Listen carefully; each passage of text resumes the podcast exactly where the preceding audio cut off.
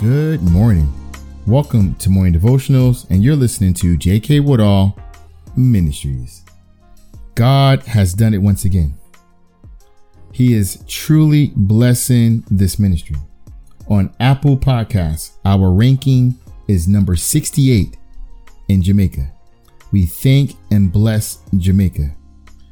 We thank and bless all the listeners out there that's been sharing this podcast, because we know that it's blessing and changing lives. Amen.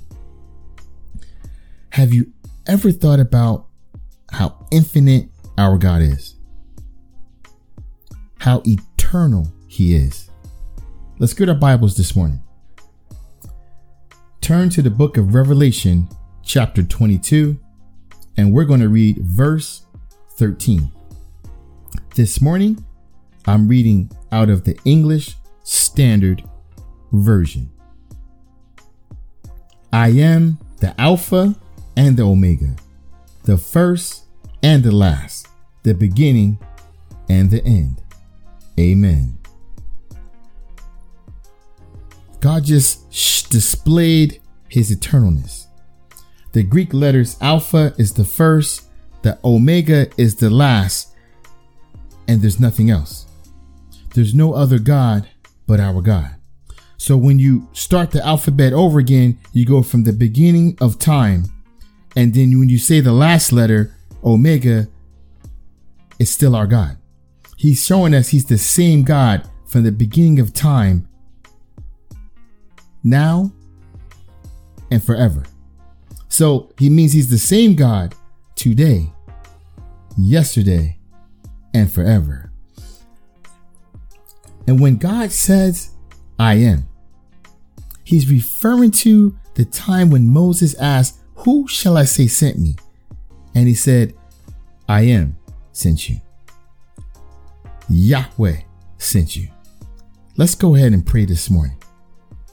Eternal Rock of Ages, the great I am, the Alpha and the Omega, we thank you this morning. Heavenly Father, we thank you for blessing the children.